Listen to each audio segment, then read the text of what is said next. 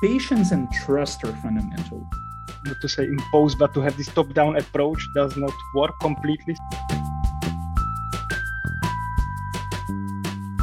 Welcome to Solar Spotlight, the podcast from the Society for Learning Analytics Research, SoLAR. In this podcast series, we have conversations with guest speakers to engage the wider community with leading research, practice, and key issues in learning analytics. I'm Yishan Tsai from Monash University, the host for this episode. We know that learning analytics is not equal to dashboards, but a learning analytics dashboard is certainly the most prominent artifact that users interact with when it comes to learning analytics. In today's episode, we want to find out what story a learning analytics dashboard can tell and for whom. I'm joined by two special guests to discuss their experience with the design and implementation of learning analytics dashboards. First, I have Dr. Martin Hlosta from the Swiss Distance University of Applied Science. Martin has rich experience in supporting the use of learning analytics dashboards to improve students' retention. I'll let him tell us a bit more about himself. Thank you. So yeah, my name is Martin Hlosta. I am currently a research fellow at uh, FFHS, uh, which is uh, uh, University of Applied Science in uh, Switzerland, in Brig. Uh, and I spent, before I spent, I think seven years at the Open University, um, being part and setting up the project called OU Analyze, that is a project to uh, identify students at risk of failing by machine learning uh, methods and putting this into uh, practice with teachers. So the end goal was that teachers will use this um, tool to help their students and improve their teaching practice. Great, thank you, Martin. Welcome. Next, I have Fabio Campos with me. Fabio is from New York University. He has done lots of interesting work in the area of human computer interaction, notably learning analytics dashboard design. I'll let him tell us a bit more about himself too. Hello, everyone. I'm Fabio. Uh, I'm originally from uh, Brazil, Rio de Janeiro. Uh, I'm currently studying at NYU, New York University, um, under Professor Chris Hoadley but I'm also part of Learn, the Learning Analytics Research Network.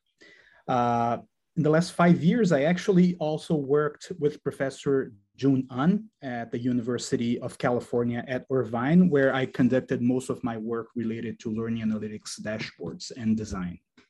Awesome. Welcome, Fabio. Thank you for joining us. So, my first question for both of you is what is a learning analytics dashboard? Can you tell us a bit more? What can we see? What is a learning analytics dashboard for?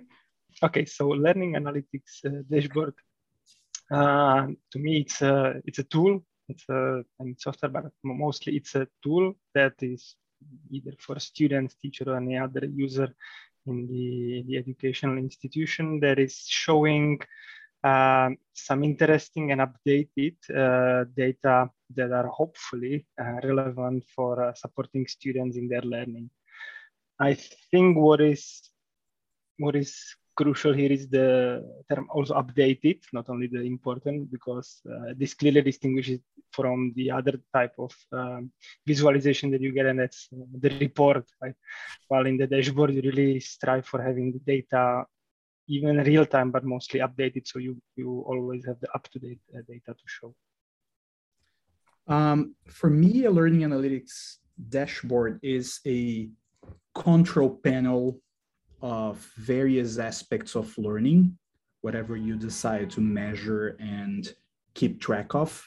So when I think of a dashboard, I think more of a place where I see multiple multiple instances of data at once and I can um, I can have in a general an overview of what's going on. I also think that we use the term dashboards for everything, and sometimes, in my opinion, erroneously. Uh, we should not use dashboard to a representation of data or to a visualization or to a report of a specific variable or a specific aspect of learning. Uh, I think sometimes we're overusing this term and we should keep in mind that a dashboard should, it should be this place where you have the bird's eye view, the overall uh, view of whatever learning process is going on. Great, thanks for this basic lesson for us about what a learning analytics dashboard is. Do you have any example of successful adoption of a learning analytics dashboard in any particular context? So um, uh, the example from my experience is the mentioned OU Analyze project, where I'll repeat it now, where we uh, really developed something to, um, directly for the teachers that will help them to um, track the progress of their students and identify when they should um, uh, convey some action with them. And I think I, I really like what uh, what Fabio said because it's it, it should give you some kind of a control and not just a reflection. And I think sometimes uh, many or what I see very often is just the dashboard is something that makes you to reflect or to see something, but then the control is the missing point. So hopefully what we what we were able to do is to give teachers something when they are able to come and see exactly what uh, what they can do and how to support their students. At the moment, uh, it's it's it's uh, adopted by uh, it's available to all the I think more than 300 uh, modules at the Open University. Yeah, it's really cool. How about Fabio? Have you had any successful experience? First, let me give you an example of a like like Martin said, a hopefully successful example of a, a, a, a learning dashboard. So June Ahn and I, and uh, of course uh, our research team in various universities at the US, we we've been conducting this study with a co-design process of a dashboard with teachers and uh, coaches. So in some schools in the United States, coaches are let's say the teachers of teachers or those who engage in teacher preparation or professional development uh, inside of the school or within the district. So we have been uh, developing dashboards for these two populations, for both the teacher and the teacher of the teacher. And the dashboard in this case is tool for totally, uh, totally aimed at reflection but uh, with one big difference from what we see, especially in the higher education environment. The measures that we have in this dashboard are what we call practical measurement. So they're measures of how the teacher is conducting uh, teaching. So one example is a measure of how whole class uh, discussions are being conducted or a measure of how small group discussions are being conducted. Um, and these measures come from the students after each class through a survey. So in this work, we develop the measures with the teachers and coaches. And when I say we, again, this is a huge research group across five universities in the US. So we develop the measure. And then after the measure is developed, we developed with them the dashboard and the report. So where these measures will belong and for each one, a report page. Right now, we're opening this project to, to the rest of the country and the world. Uh, but so far, we have been doing this with four school districts in the US. We hope actually that teachers and their coaches, they sit together, let's say synchronously or asynchronously, and they see what students said about a particular aspect of a classroom uh, so that they can devise a plan. And they can devise a plan from uh, Tuesday to a Thursday or for the rest of the semester uh, by looking into this data. So it's a, it's a tool for reflection and planning in this case. Great, thank you for sharing with us the uh, successful examples. Would you be able to also uh, reflect on these examples and, and say anything about the factors that have contributed to the success? I think one of them is uh, really kind of a patience because I think in uh, in learning analytics uh, or in education things usually don't move fast. So you need to be um, really patient, and I, I don't think there is like a good example of like a revolution in how we took this system and in one year we achieved uh, completely changed the culture so it was uh, i would say like yeah meticulous work of maybe six years the thing is that maybe you are able to develop the, the system in, in one year but then to really work with people and uh, i want to say convince them but to to convey the message that it's useful for them takes takes some time. So I think patience would be would be one thing. Uh, and the other one is yeah uh, you need to take the, the, the key stakeholders from the beginning because you need to work with them. So uh, the way how we designed it at the beginning was we had uh, two or four two to four uh, really close people that were uh, working with with us like every two weeks we had a meeting and we were like changing a lot. Um, because if you miss this far and if you start designing something without having this in your mind you, you, you just you know, you, the the lines don't align.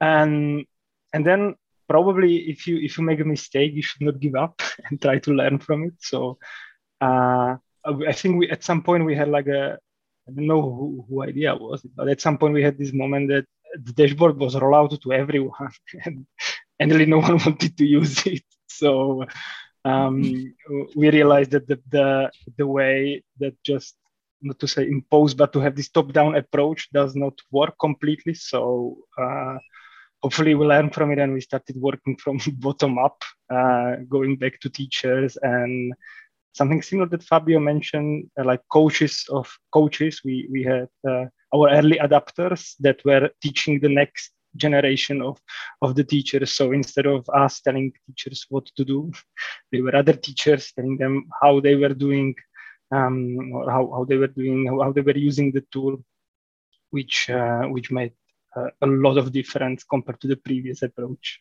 It sounds like there may be lots of back and, forth in the communications with different stakeholders, try to listen to what they're saying and then try to also respond to that.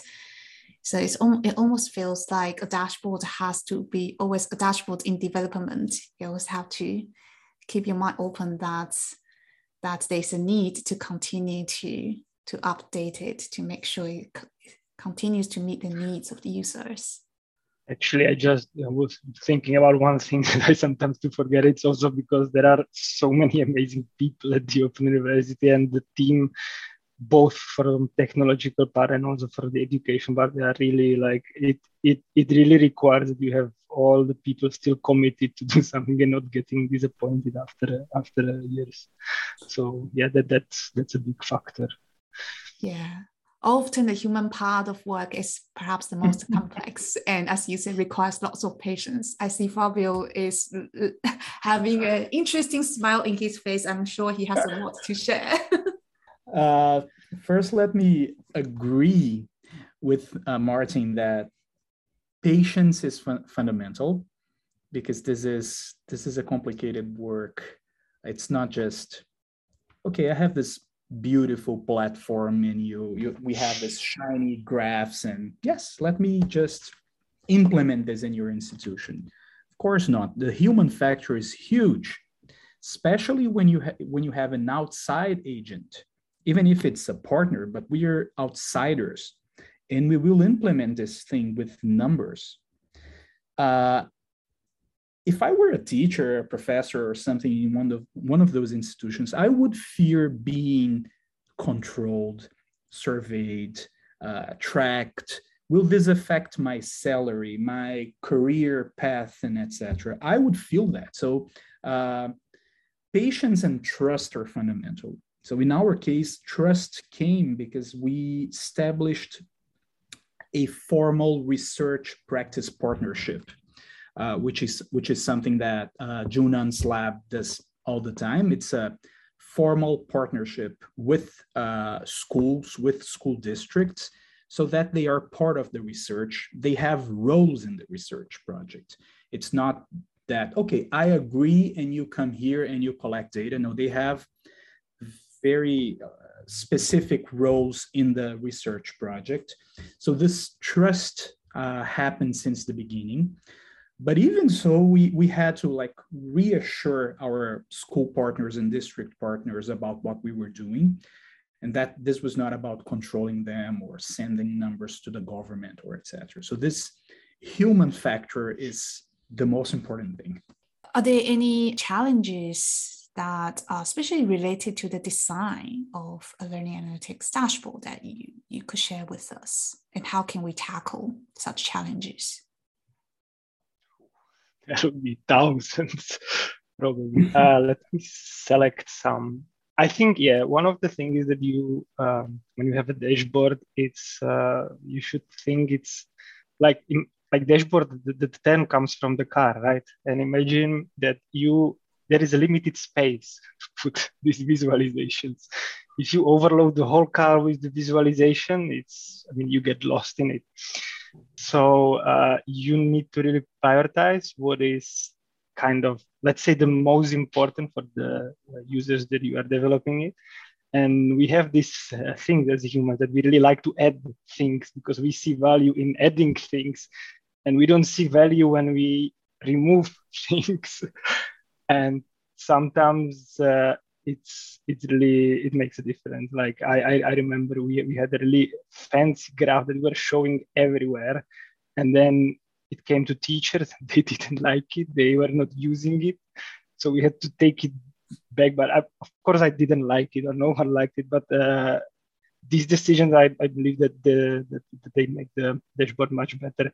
So I think we, we hopefully try to always to uh, focus on the simplicity, not to provide uh, like 20 filters where you can, you know, have all, all everything, every customization that you would uh, you would want. No, we, we try to uh, develop something with with the target user in mind. So put things that they would really need.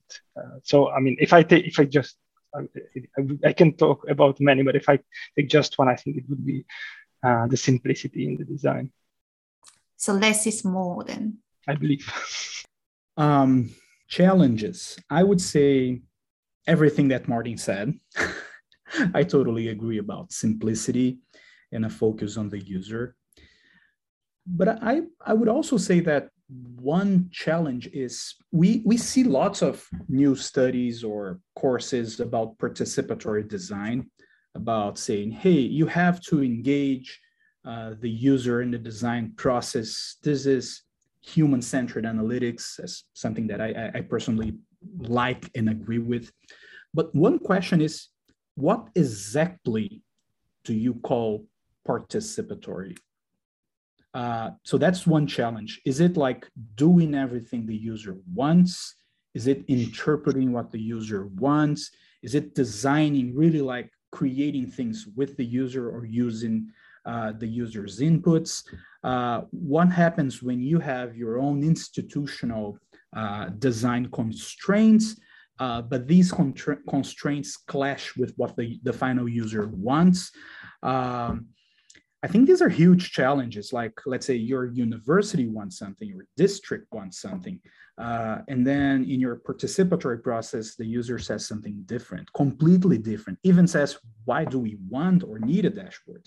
So to what extent are you really participatory and are you opening space to the user and to what extent you have to go with your institution is something that I don't have an answer, but it's a huge uh, challenge to me still. We have talked about um, the importance of involving both students and teachers in this whole design cycle. What should we expect from both students and teachers what can we or what should we expect?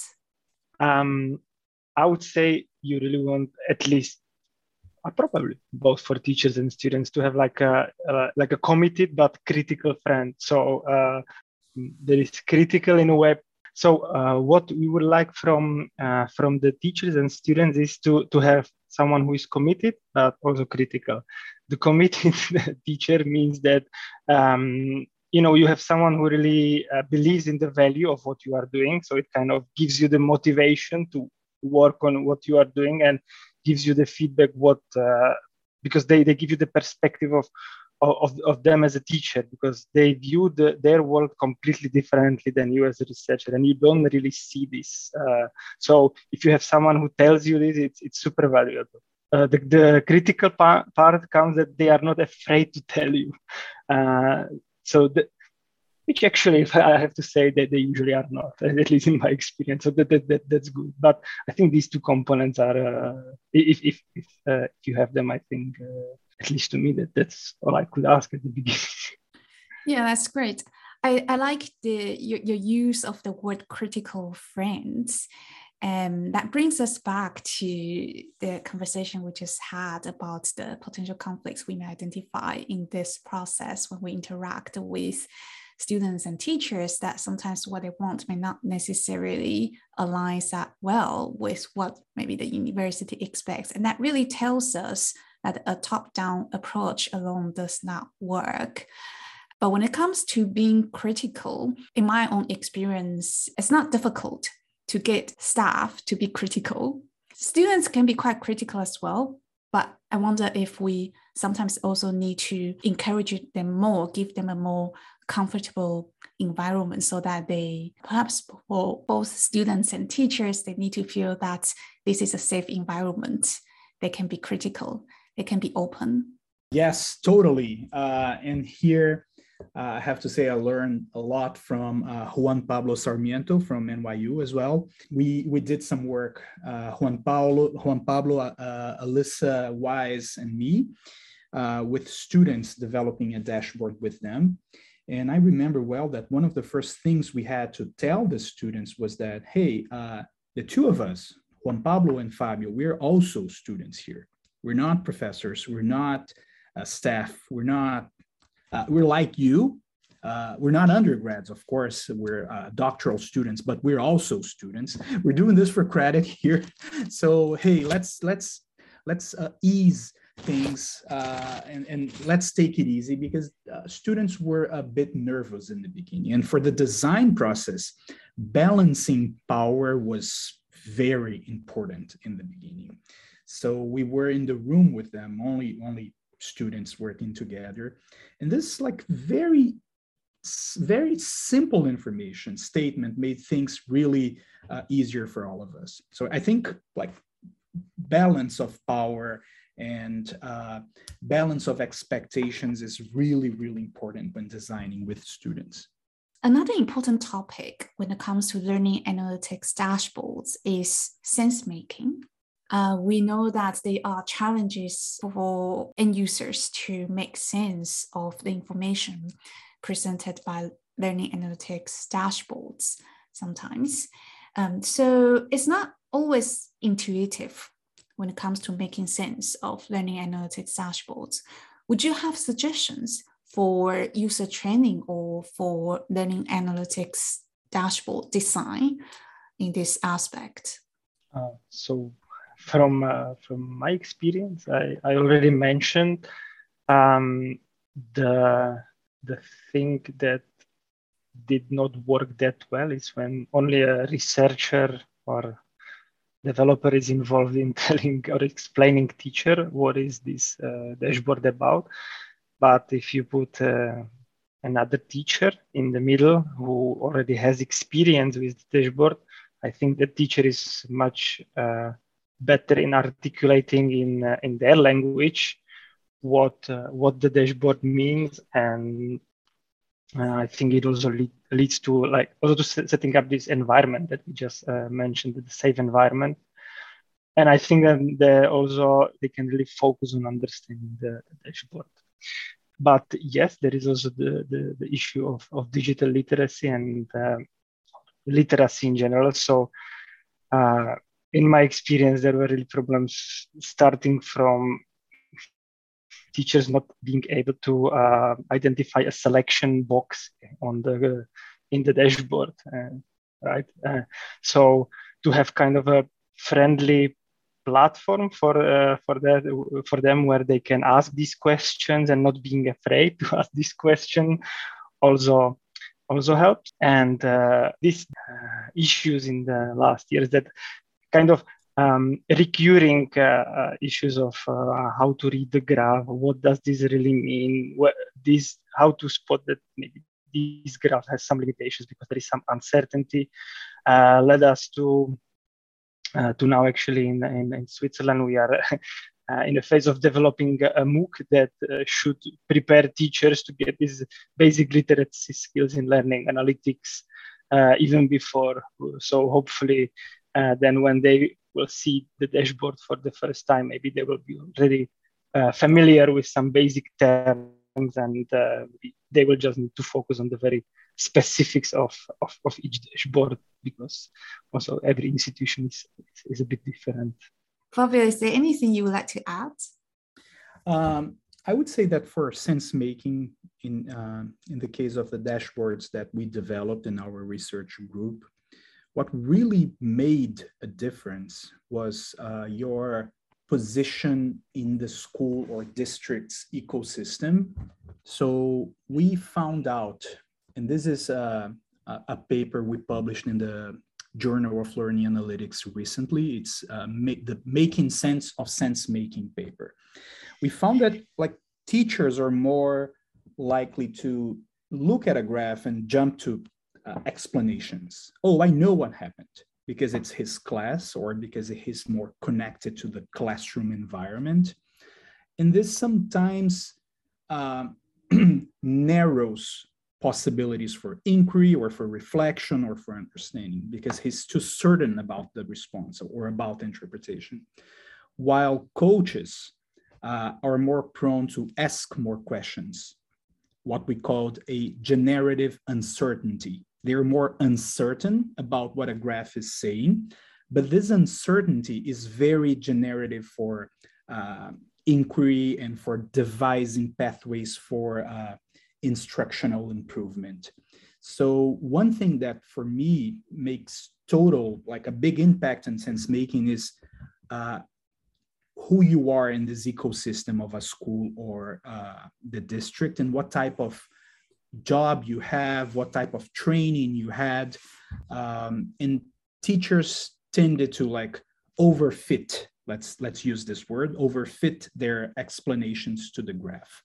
So in terms of sense making, this is what I'm learning, and I hope I can uh, explore more this uh, this difference.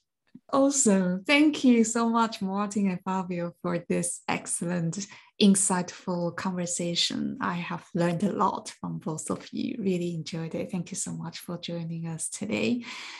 Right. So at the end of our podcast, we invite our special guests to play a fun game called Two Truths and a Lie and our guests will share with us three statements about themselves. Two are true and one is a lie, and we'll find out which one is a lie.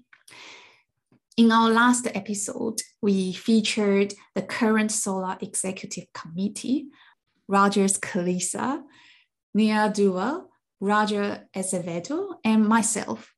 Uh, we each shared one statement about ourselves because there were too many of us. But today you are sharing three statements with us.